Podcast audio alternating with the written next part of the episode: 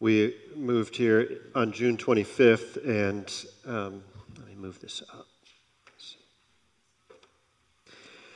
And for the last two months, this uh, church has been our home. For the first couple of weeks, we had some uh, things to do, and then recently, we we also had a, a week where I preached at another church, and then um, and then our family had COVID go through the house, and so we've been gone for a few weeks. But uh, this is our home church, and uh, we we really couldn't be more thankful for the uh, reception that uh, you've given to Mandy and me, and our kids involved in the youth group has been. Uh, just a, a, a, wonderful time. So thank you for that. And also thank you, Ben, for making a couple of comments about uh, 9 11 and the significance of that as a transforming event for our, our country, for us individually, really for the world.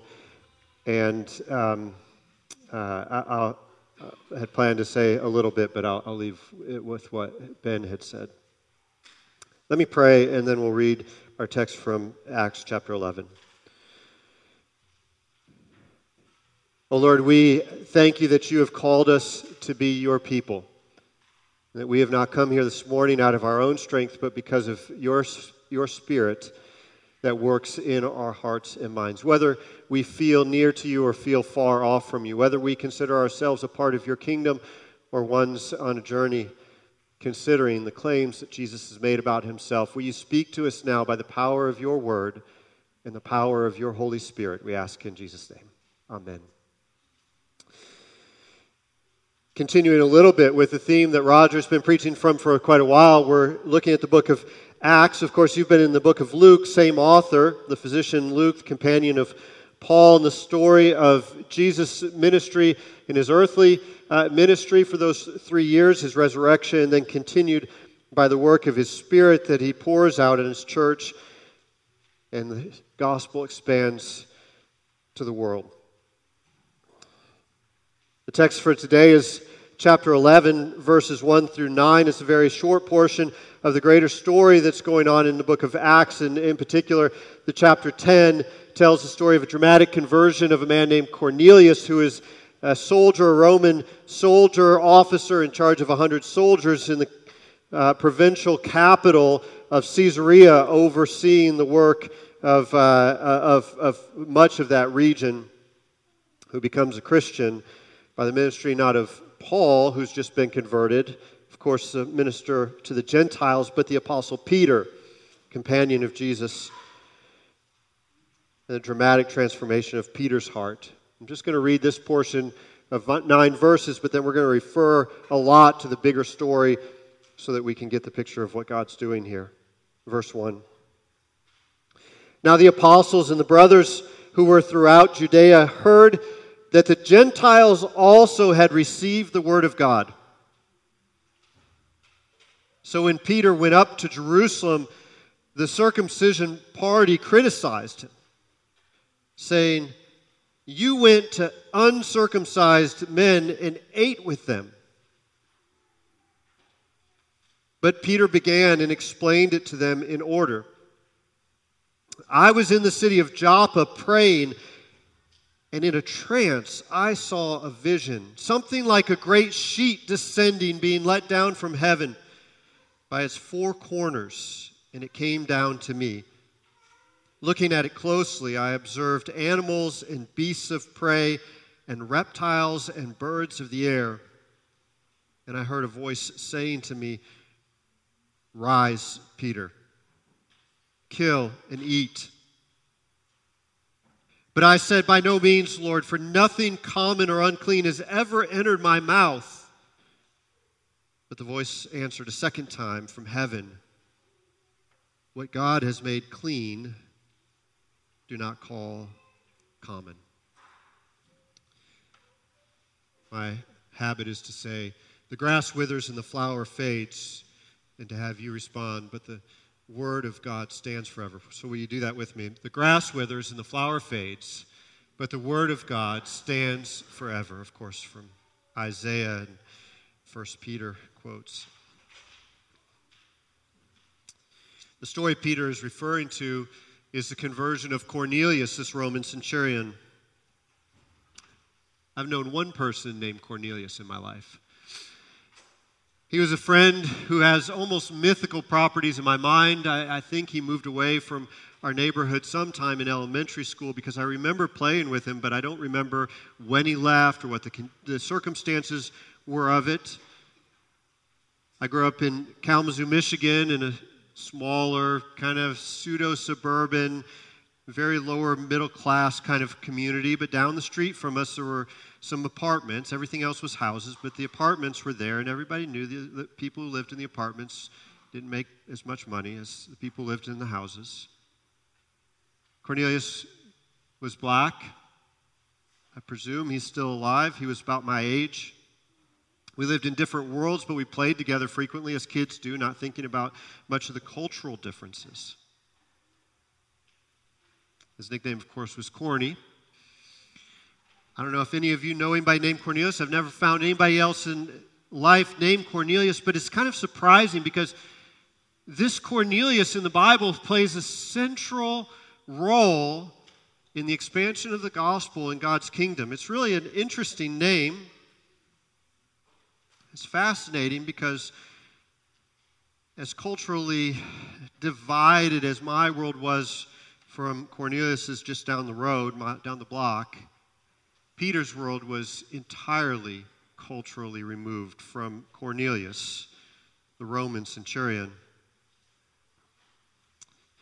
The book of Acts is a book of the gospel continuing to press through cultural barriers and bring the gospel, God bringing the gospel to the entire world. Acts chapter 1, verse 8 talks about the gospel going, beginning in Jerusalem and then expanding to Judea and then Samaria, the region up to the north of it, culturally different, and then to the ends of the earth. And it progressively tells of how God is doing that in breaking through these cultural barriers. And probably no cultural barrier was more significant for the Jewish people than the practice of what they ate and who they ate with. Now, in your bulletin inserts, I listed out this long list from Leviticus 11. There's another one in Deuteronomy that didn't even fit in the bulletin of the food laws and restrictions that God set forth. And the people, uh, the Jewish people, they, they knew these laws front and back. And it prevented a lot of people from interacting with a lot of other people.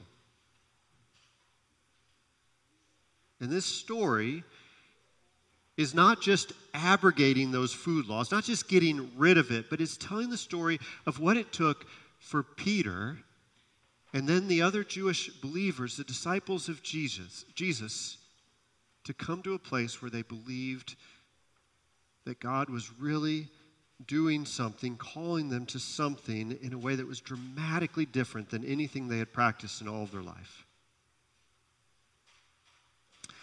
Now, this isn't the only story in Acts where this happens. And in fact, the, the last few months, as we've been preparing to plant this church and thinking about how does the gospel impact a new place, where, where do we see in Scripture the most dramatic examples of God coming into people's lives and working conversions and transforming people? Of course, the place that first comes to mind for, for most of us is the book of Acts. And we can go to the book of Acts and look for a how to manual on how to do evangelism or how to build up a church and equip a church. But, but when we come to the book of Acts, God lowers our expectations and he, he reminds us that He's not about publishing user manuals or, or instruction booklets. It's not a book of IKEA instructions that's presented without language and pictures so that everybody could understand. Rather, God tells his story of how people change by telling those stories, by communicating what's happening. And he does it in a way that communicates in language that people can understand, unlike most IKEA pamphlets.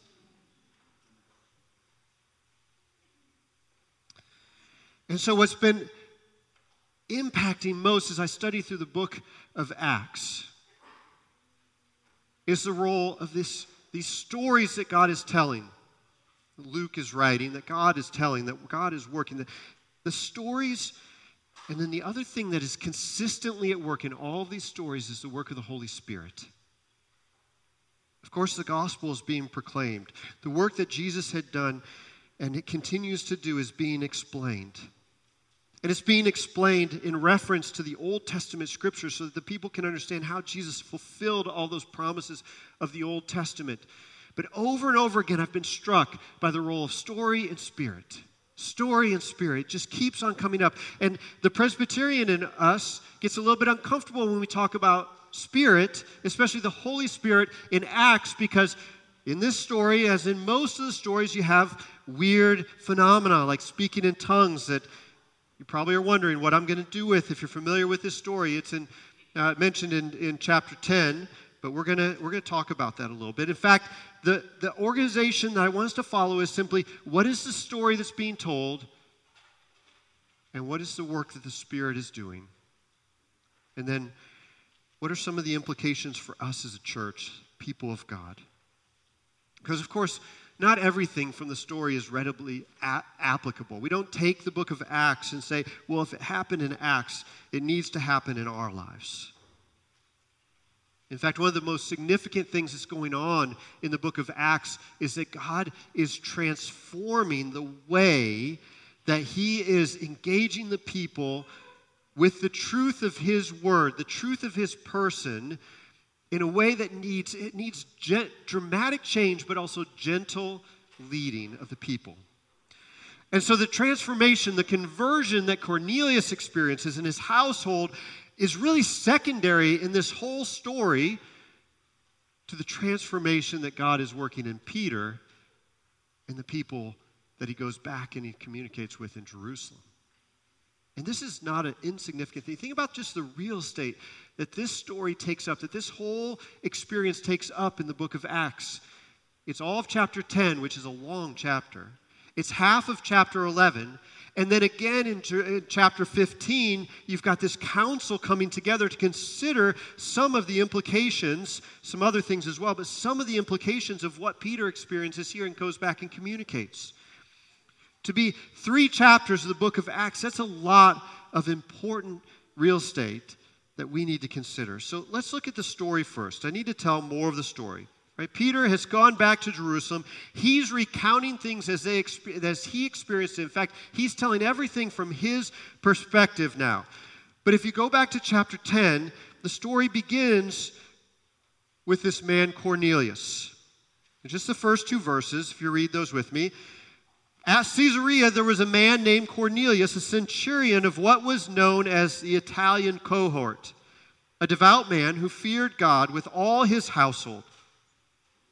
He gave alms generously to the people and prayed continually to God.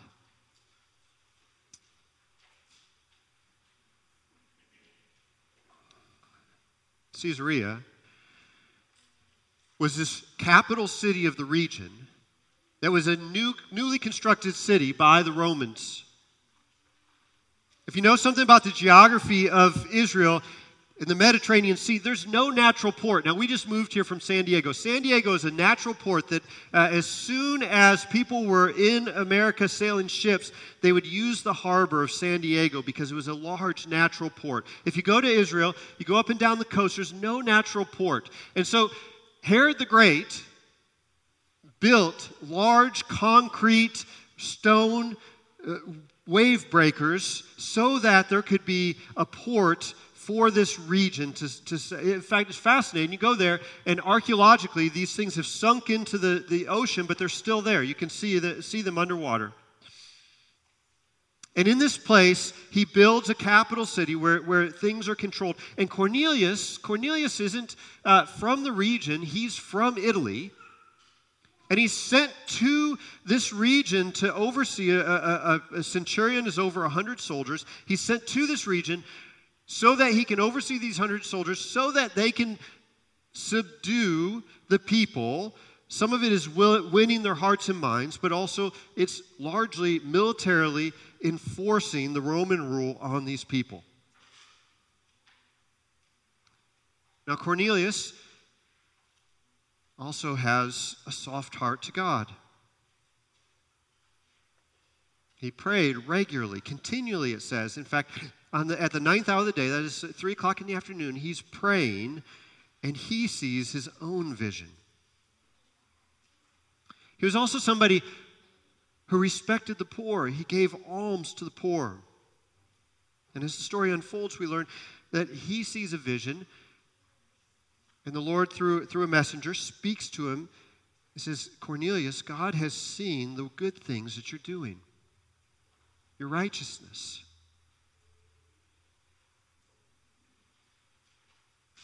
He says, I want you to send to the city of Joppa, 30 miles to the south, and have Simon Peter come to you and tell you how you're to be saved. Now, Cornelius is an Italian. He's a God-fearer, but he's not taken that step to become a full Jewish convert. And what that means is that he still eats the animals that Jewish people didn't pigs and various other things. And also, he's probably not been circumcised. The two most apparent marks of Jewish cultural identity, he's not taken the final step toward. We aren't given the reasons for it. You can imagine some of the reasons. Part of it is it's probably even a more significant cultural step to identify with the Jewish people when he really needs to still be identified with the Roman army. That's probably the biggest thing here, but he is he is sensitive to the God who made him. And at the same time that he is getting this vision for having someone come to him, specifically Simon Peter from Joppa, God's giving Peter his own vision.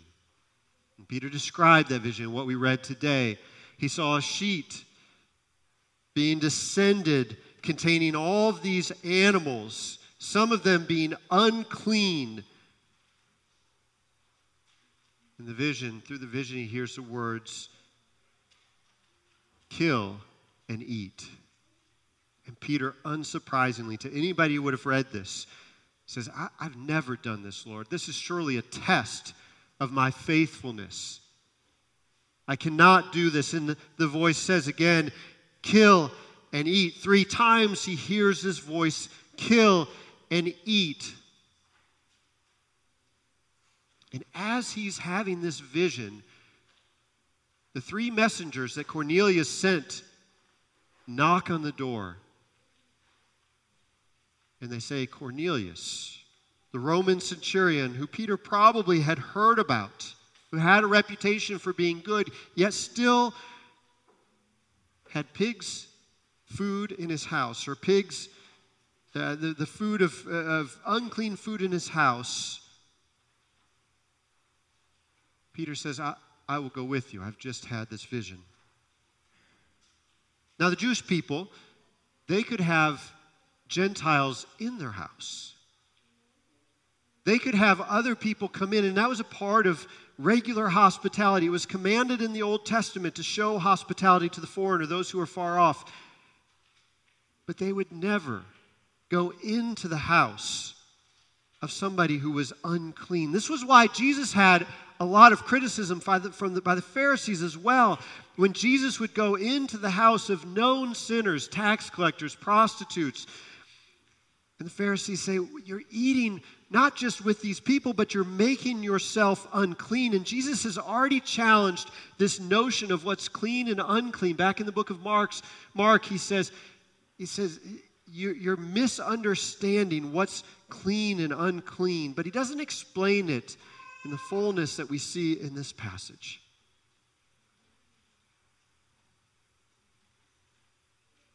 And it begs this question what, first off, what was unclean? And the second question, why?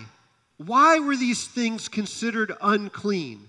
Were they just sort of arbitrary rules that God gave to the people that, that helped prove that they were really listening to Him?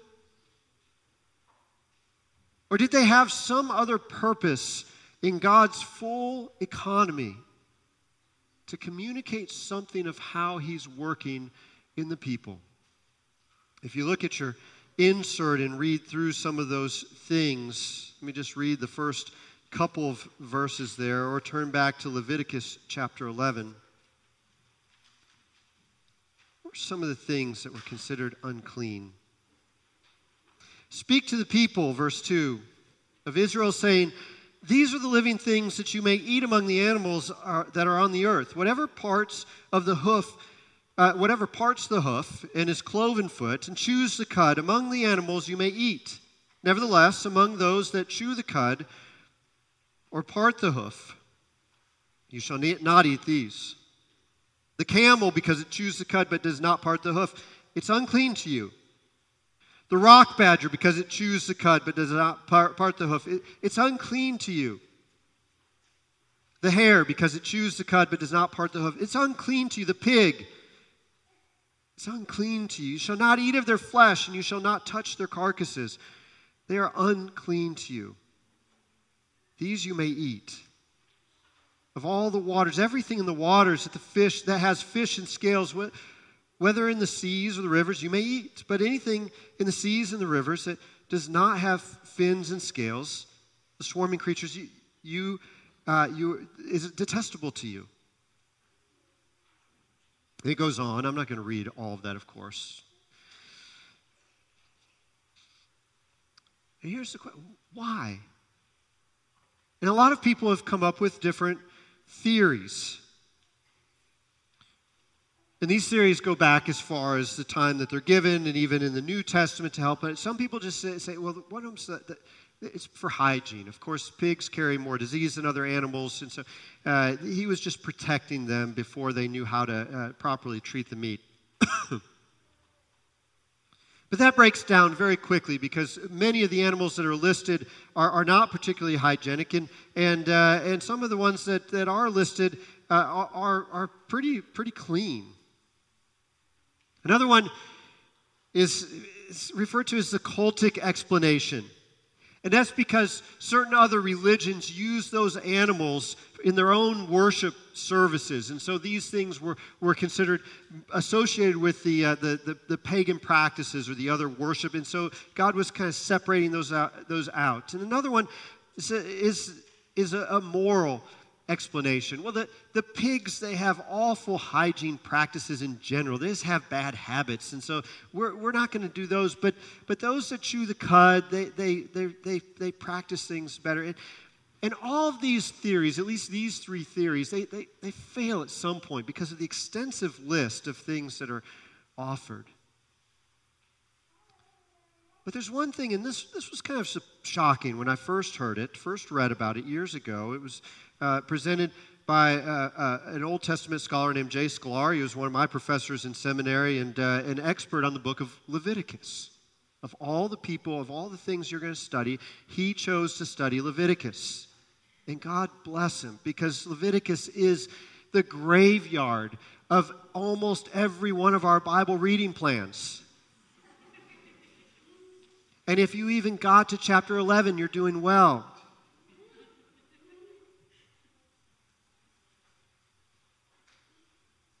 But he so helpfully communicated something that, that, that opened a world of the Old Testament to me that I think is essential for us to understand to recover our ability to read the Old Testament. And I'll summarize it by saying that God speaks the language that people understand. Of course, we see that in the book of Acts with speaking of tongues at Pentecost, speaks the language people understand. You see it multiple times where, where people are speaking in, in, in language, but, but take it another step further. He speaks in concepts. Jesus, of course, uses illustrations for the people to see. And in the Old Testament, over and over, God is using concepts that people can understand to explain spiritual truths that are beyond our capability to understand. And what Jay Sklar was explaining to, us as a class, he's written it in a very helpful book. He's written multiple books on Leviticus now. I highly commend those books. He said that the people in that time and place, especially the Israelites coming out of Egypt and seeing the different practices of religion, there was a general concept of things that the people avoided and things that the people didn't. They considered clean and unclean. And while this might not have been consistent across every culture, what God is using in selecting these animals and telling them is He's communicating that there's a deeper spiritual concept of things that are clean and things that are unclean. And it, it taps into something that is intuitive to you. You have this concept already that some things are unclean. I should stay away from those. And some things are clean. And when you look at the book of Leviticus and you're asking, why is God doing this? And certain other things that just seem odd and awkward, understand that the people already had this sense like these things they're, they're difficult they're, they're, they have this general uncleanness to it and when you think oh those things seem unfair understand that god is unveiling to the people a little bit at a time in a gracious way this much deeper spiritual truth of how spiritually unclean this people was that he was calling to be his own, that he was setting up his camp right in the middle as they wandered through the wilderness, that he was building a temple, that he was calling his own. He was communicating to them that they were not clean using concepts that they could understand so that they could understand not just that they were unclean, but how he was and would make them clean. and you come to the sacrificial system and you see how that unplays. You still say, it doesn't make sense. Why would the blood of an animal cover it? Until you get to the blood of Jesus. And something that otherwise would have been a, a, an awful foreign concept associated with pagan worship, human sacrifice, is now explained to the people through the Old Testament word, the revelation of God, through concepts they could understand how Jesus' righteous, perfect blood would bring them cleansing.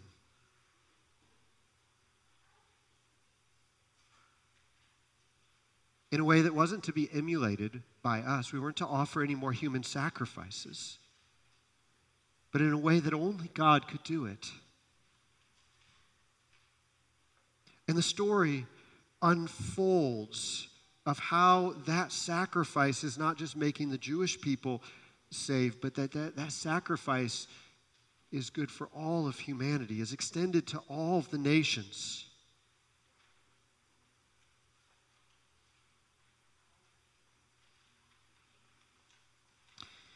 Dennis Johnson, one of my friends and mentors in California, professor, describes Israel's diet. He says Israel's distinctive diet was a visible sign of its holiness its separateness as the people of God. To eat meat from forbidden animals or meat prepared in forbidden ways was to defile oneself in the presence of the holy God by disregarding the boundary he had marked around his holy people. You see, God had described himself as holy, he had described the Jewish people as having been made holy by what they ate and what they didn't eat. But now in the book of Acts, that's expanding out to the Gentiles, and all of these people who understand, understood themselves as being holy and separate were now being challenged to do away with something that was central to their identity.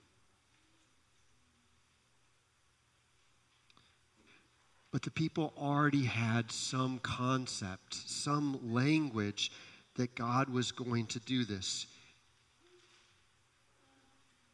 And it was the work of Pentecost.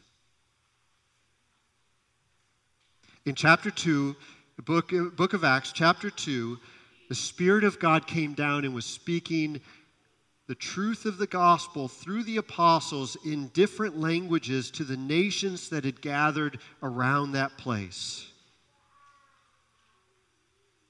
And this story continues the work of Pentecost. And not just because, if you look in chapter, chapter 10, toward the end of that, you see that the people start speaking in tongues and praising God. That was a continuation. But at the time of Pentecost, it was a bunch of the Jewish diaspora who'd come together in Jerusalem, and other converts from other places who had taken that final step come together in Jerusalem, and they heard the gospel being preached in their own languages. And now, pressing that still further, the gospel was going to Cornelius, somebody who hadn't been converted. Now it explains, Peter explains to the other people, this confirms that the gospel is for the Gentiles. Verse 18 in chapter 11 is a summary statement. When they heard these things, they fell silent and they glorified God, saying, Then to the Gentiles also God has granted repentance that leads to life. The food laws didn't need to be respected anymore. They had been abrogated, as had circumcision, and they were wrestling through that. And Peter, who had been there at Pentecost, who had spoken the other languages by the, the Spirit of God at work in him, was still wrestling with how this could possibly be, as were the people in Jerusalem. Now let's consider the work of the Holy Spirit here. Will you look with me at chapter 10, verse 44? I'm sorry we didn't print this in the bulletin there. I hope some of you have it on your in a Bible or have a, a phone with you that you can look at. While Peter was still saying these things, the Holy Spirit fell on all who heard the word. And the believers from among the circumcised who had come with Peter were amazed because the gift of the Holy Spirit was poured out even on the Gentiles. For they were hearing them speaking in tongues and extolling God.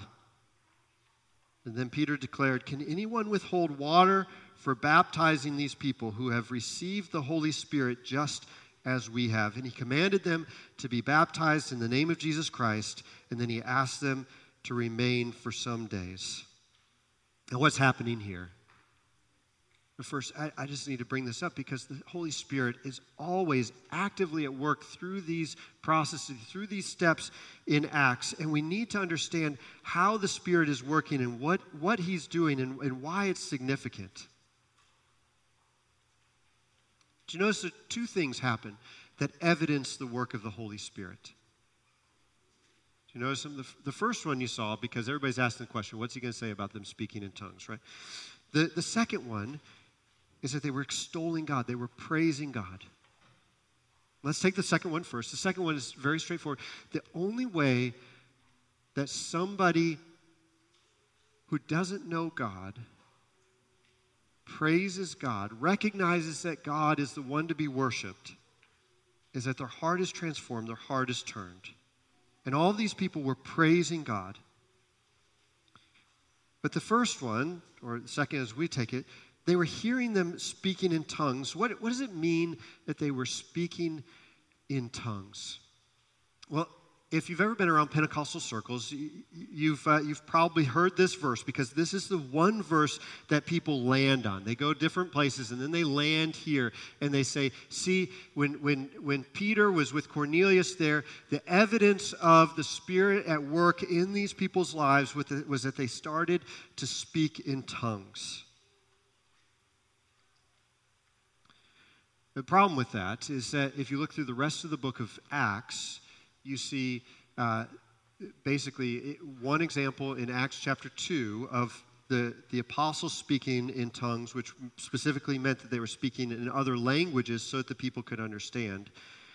And then, pretty much through the rest of the book of Acts, there, there's not this speaking uh, in, in tongues of, of evidence. The Spirit is at work in every situation. But here, the people start speaking in tongues and it's a, it's a reference back to the Pentecost experience. It's the gospel going out into the other nations, the other languages, and the evidence that God is doing that in their lives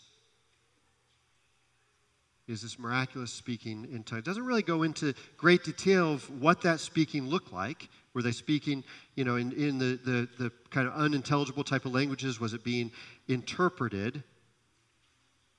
But Peter helpfully explains, just, just a little bit later, that the sign that they were now Christians, the sign wasn't the speaking in tongues, he says, the sign was that they had received the Holy Spirit.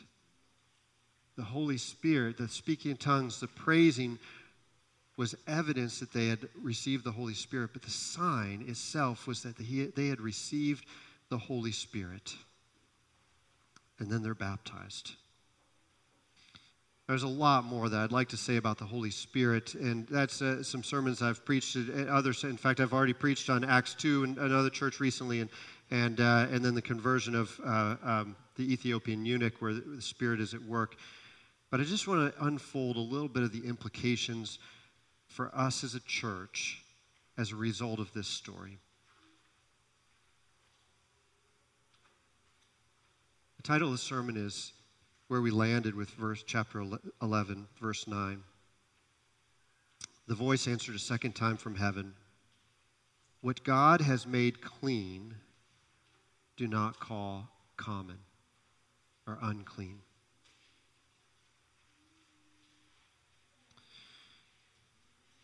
As a church god has called together people from all kinds of nations, all kinds of backgrounds socioeconomic, racial, uh, national identities, all of these things.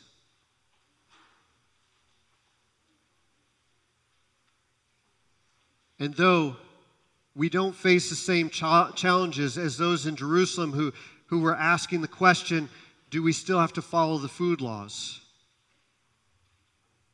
We're constantly faced with questions around what is acceptable in the church for somebody else to do? What is outside the boundary markers that Scripture set up for us? What are the things that I prefer but that aren't required by somebody else?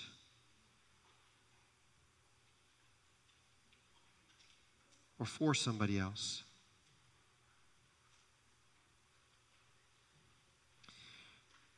One commentator simply said that the sheet that descends, that Peter sees, is the church itself. Are all kinds of things that we look on other people and we say, that seems unclean. I would never touch that. I would never do that. The sheet is the church and the animals in it. The unclean animals are the people. And this is, again, God speaking to us in language that we can understand. And there's some imagery here that is connected, but we probably don't want to take it too far. The specific example there of the animals being called clean and now they could take and eat has correlation to us in the church and the human beings that we would call clean or unclean, we would want to be tempted to call unclean, but that God has called clean. Now, this is a tough thing to even go through and give examples. Some things are obvious color of a person's skin, the language that they speak, the choice of music used in worship. But other things get more complicated. The habitual sins that people bring into the church. The preferential treatment we give to certain people of certain backgrounds. The preferences we have for interests and affinities. One of the most difficult things as a church, as individuals, is to have patience with somebody who's wrestling with a sin that you seem to have conquered, that I seem to have conquered. Paul wrestles with this himself. Peter does identifying themselves as still sinners, having a thorn in the flesh. Peter still wrestling with what it means to be faithful to Jesus. God continuing to challenge them, to push them to the extent to consider what is Jesus' grace shown to you and how can you show that grace to other people.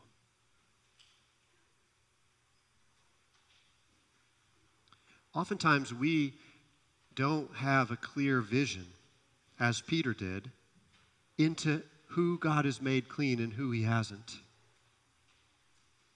And we're tempted to come to assumptions. say, well, if that person still struggles with that, or if that person does this, that that person must not be in the kingdom of God. Part of what this passage is calling us to is a radical new view of the humanity around us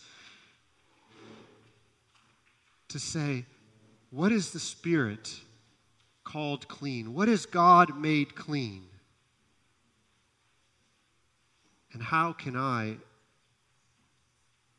enter in to those places to have fellowship? What are the things that are blocking my fellowship? Peter, just three hours earlier, probably would have rejected the invitation to go eat in Cornelius' house. Most of the people around Jesus would questioned his choice to go into certain houses to eat. But because of the grace that saved us and the work that Jesus has done, we have been called to a new life, to be a new church, to foster in a new city that continually pushes out from the lines that we like to identify ourselves with and the cultural lines that continually press us to exclude certain people. Story and spirit of Acts are at work in us. It's a good place to stop. Let's pray.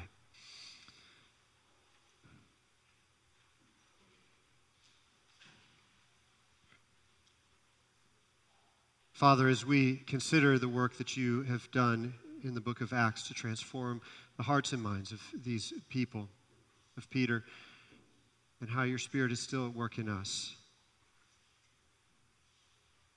will you remind us of this power that your Spirit has? And give us strength to enter into these places because of what the gospel has done in us. We ask this in Jesus' name. Amen.